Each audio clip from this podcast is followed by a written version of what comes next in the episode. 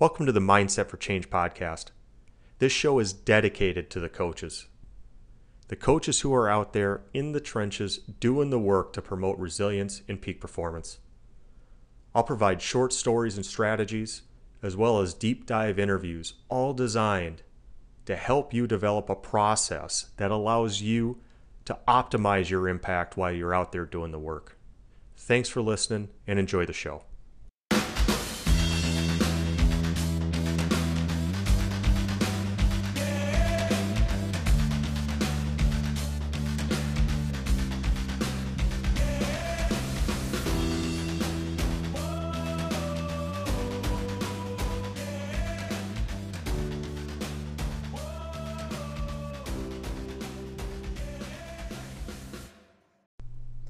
Welcome to the Mindset for Change podcast. Russ Flayton here. And today's episode is going to be the first of multiple episodes in our Common Approach series. This series is going to be about looking at many of the most popular and common approaches our field has when it comes to improving resiliency or peak performance, and what are the opportunities to make those approaches more impactful, more effective.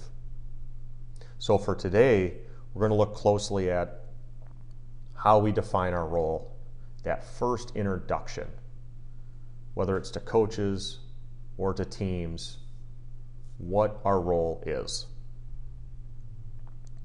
And we have a big opportunity as a field when it comes to learning and sport.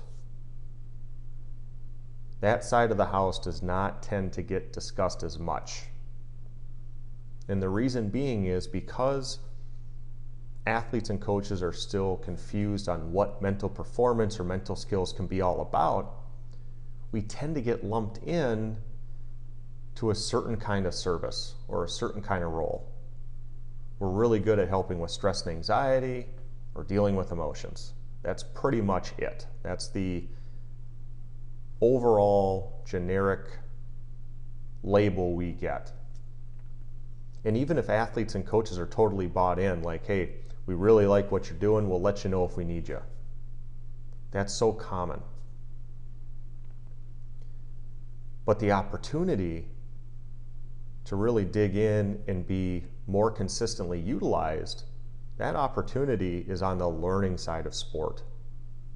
And this is what I mean by that. So last week I was introducing myself to a college football team and I tried a new approach. After I got introduced to the team by the coaches, I provided a redacted NFL Combine profile of an athlete. And as the team was looking through it, I asked the question what makes information useful? And so I gave them a few minutes just to look over the document and kind of pick a few things out, and we just talked about it. And as the athletes were sharing, they were pointing out things like I think it would be useful to know about my motivation. I think it would be useful to know about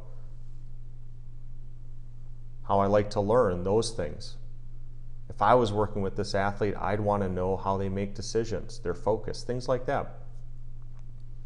And it wasn't that I was looking for any particular answer, but it really addresses, I think, the most obvious relationship here, and that is whether you're in the classroom, in the sports, or on the field, excuse me, the quicker you can learn your position or event, the fundamentals, the tactics, the strategies, the quicker you got that down cold, the slower the competition is going to get. The game will, the game will slow down.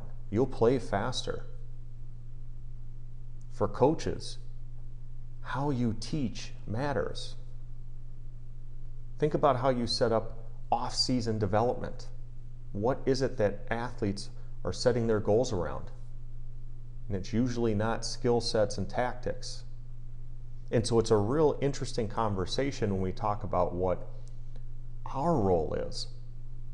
So, to wrap up that story, as we were going through and identifying what useful information is, that's when I clarified my role one thing that mental performance or mental skills coaches are really good at is helping you organize what you learn. So that way you keep your attention on information that's most useful. After a good performance, what kind of information do you want to know so you can do it again? What are the fundamentals, the skill sets, the techniques that you need to execute at a high level? Which ones need additional training?